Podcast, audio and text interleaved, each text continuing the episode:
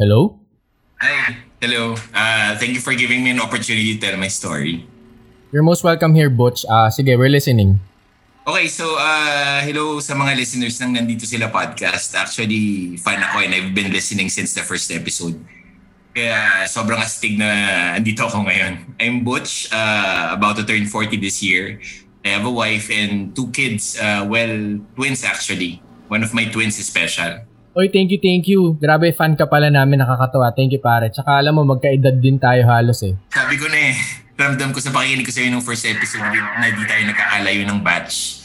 Uh, anyway, I know short lang to. So, let me start by my story by saying na kami ni Mrs. ang dalawa sa libu-libong na-retrench dahil sa leching COVID. Dahil pinakamatindi ang tama ng pandemic sa industry namin before. Uh, buti na lang naipon kaya si Mrs. venturing out sa online business while ako naman, luckily, a friend absorbed me to work for his F&B company. And ngayon, although hindi nga lang full work from home, okay na rin kasi at least employed ako ulit. Nag-rent kami ni Mrs. dati sa Makati pero dahil kailangan mag-downscale ng lifestyle, we found a cheap but decent apartment in Antipolo. Okay rin, fresh air, tahimik yung neighborhood. I think we needed that break from the city. Yung apartment namin, third tenant kami. Okay naman, walang mabigat na feeling pero at least enjoy yung mga bata kasi malapit sa amin yung parang playground nila. Ah, Butch, wait lang ah. Sorry to cut you, pero are you driving? Um, are you sure you're safe to drive yeah, right? yeah. Oo. Sanay ako. Kausap ko madalas si Mrs. at yung mga bata kapag pauwi ako. Mababang drive din kasi eh. Pero at least good to keep me company para hindi antokin. Okay, okay. Sige, sige. Basta drive safe ha. Sige, carry on. Okay. So, there are two stories that I'd like to tell you now. Uh, bear with me kasi sa una it won't seem connected but it will in the end. Okay, sige, sige. We're listening. Okay. So, uh, paglipat namin dito sa Antipolo House, our girls started to have an imaginary friend. They're both five, by the way. Missy, twin one, is uh, talkative and super smart. While si Mara, twin two, the special one, is quiet and super talented in visual arts. As in, she draws like a pro. A week after we moved in, napansin na ni Hannah, my wife, that Mara always communicates with someone we don't see. Like may invisible na kalaro sa park, may invisible na kinakausap, may invisible na katawanan. And when she talked about it with Missy, sabi ni Missy may bago raw silang kaibigan. Kasing edad raw nila but dead. As in, in Missy's words, he's a nice friend but he's already dead. Nung una, hindi namin binibigyan ng weight masyado ni Mrs. kasi normal naman sa mga bata na mag-imagine. Pero dumating na yung araw na biglang iiyak si Mara kasi sinira daw ni Manuel. Well, Manuel yung pangalan ng imaginary friend nila. Sinira daw ni Manuel yung drawing niya. Pagtingin namin ni Hana, parang may sumira talaga and, and may punit-punit yung papel sa may mga markings ng black all over. Tinawag namin agad si Missy. Missy, did you ruin Mara's drawing? Ang sagot ni Missy, no papa, si Manuel ruined Mara's drawing because Mara doesn't want to play. After that incident, siguro a couple of days lang after nasa work ako, bigla nag-video call sa akin si Mrs. kasi raw bigla na lang sumigaw si Mara dahil nalak sa banyo. Hindi mapihit ni Hana yung knob as in totoong it's stuck. When we asked Missy, si Manuel daw ang nagkulong sa kanya sa banyo kasi dinaya niya sa laro nila. They were playing in hide and seek ata. We initially thought si Mara ang naglock sa twin niya sa loob but while that happened, Mara was with Hana in the kitchen. After that, my wife wanted for us to move pero nanghihinayang kami sa penalty if we terminate the contract that's less than a year. We decided to stay with more caution. We began to take the imaginary friend seriously and considered it as a malevolent ghost. Nasa mga movies naman yan eh. Hmm, oo. Uh, at hindi mahirap tanggapin that lost souls are with us. That's the first story. Meanwhile, kasi habang nangyayari lahat yan sa amin, there's this road which I have no choice but to go through going home kasi yun yung main road papasok ng village. This road always gives me the creeps kasi nung una. The guard warned me na kung gabing-gabi na raw ako uuwi, kailangan kong bumusina tu- tuwing mapapadaan ako doon sa malaking puno ng mangga dahil may sumasakay daw doon and maraming na aksidente. Second story is when pauwi ako, may nakita akong tumawid pero black figure lang ito and third is when namatayan ako ng makina for half a minute sa tapat ng malaking punong yun in the middle of the night while I was driving back home. Lahat itong incidents na to, hindi ko kinukwento kay Hana kasi I didn't want to add to her stress na her after we called the priest to bless the house. After the blessing, hinatid namin yung pare pabalik sa church around 10 kilometers away from our village. Pagbalik namin, nadaanan namin ang isang head-on collision accident. There was an ambulance medic attending to the driver. Bumaga siya straight to the tree. Broad daylight to ah. As in hapon yun. Wala pang 6 p.m.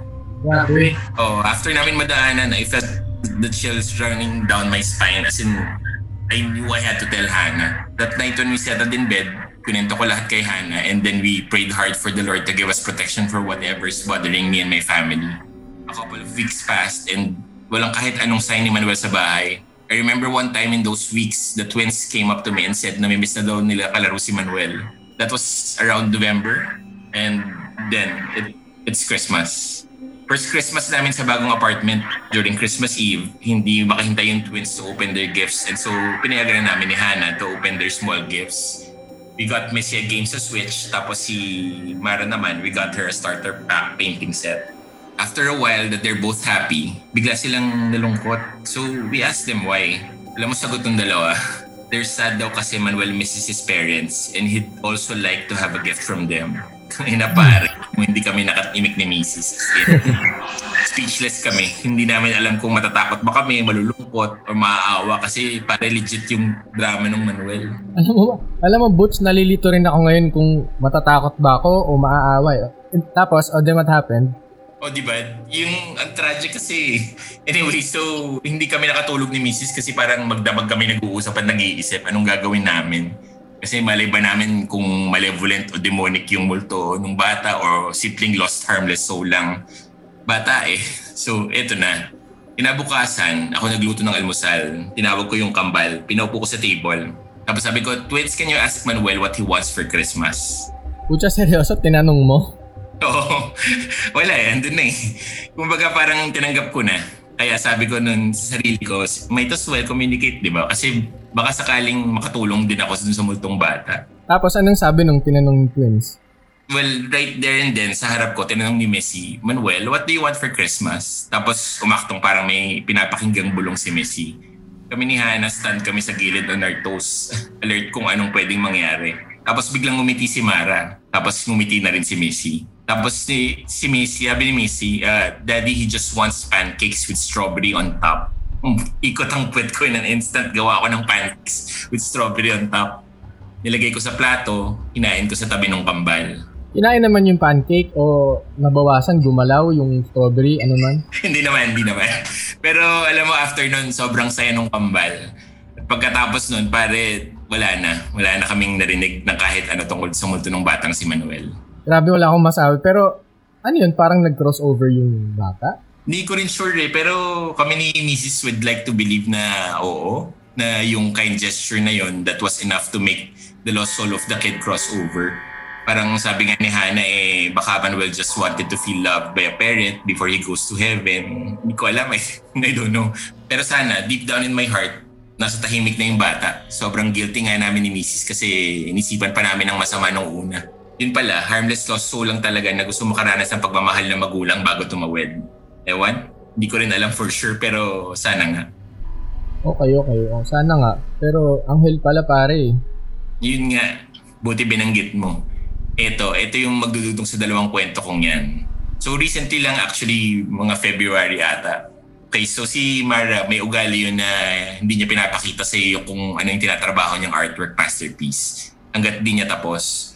Kapag pinilit mo na ako, mal- malaking gulo yun. Saka ilang araw na tantrum. So, di ba binigyan namin siya ng painting set nung Pasko? Well, since then, may sinisikret na pinipaint si Mara na nung Feb 14, Valentine gift daw niya sa amin yun ng mama niya. Hmm. So, eto na. Alam mo sa buong buhay ko, dito lang ako kinalabutan ng matindi. Alam mo kung ano yung pininta ni Mara? Pare, ako yung pininta ni Mara. Nasa loob ng kotse kong to, pula. Sa likod ko, nakaupo si Manuel. For the first fucking time, nakita namin ni Hannah ang itsura ni Manuel. Very angelic boy. At nung tinanong ko si Mara what her painting is all about, sagot ni Mara, yung painting daw niya is when Manuel told her that he protected me from the soul eater from the tree. Which by the way, I'm about to pass by in 3, 2, 1. Hello? Hello? Hello? Butch? Hello, Butch? Ayan, akala ko naputol ako. So, wala naman nakasakay sa'yo ngayon. Dali, teka, tingnan ko muna sa rear view ko. Ah, wala naman, wala, wala pare. Malapit na rin ako sa bahay. Grabe, you know what? This is one for the books. Parang pelikula, no? Akala ko rin kasi dati sa pelikula lang nangyayari, sa totoong buhay rin pala. Well, wala namang magiging basis sa mga best horror movies kung hindi mangyayari sa totoong buhay. No, yeah, ay- tama, I agree.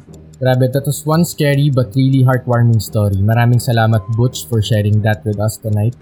Thank you rin sa opportunity. Ah, gusto ko talagang maraming makaalam ng kwento kong yan dahil nandito lang sila and yung iba kailangan lang ng tulong natin at hindi lahat masama.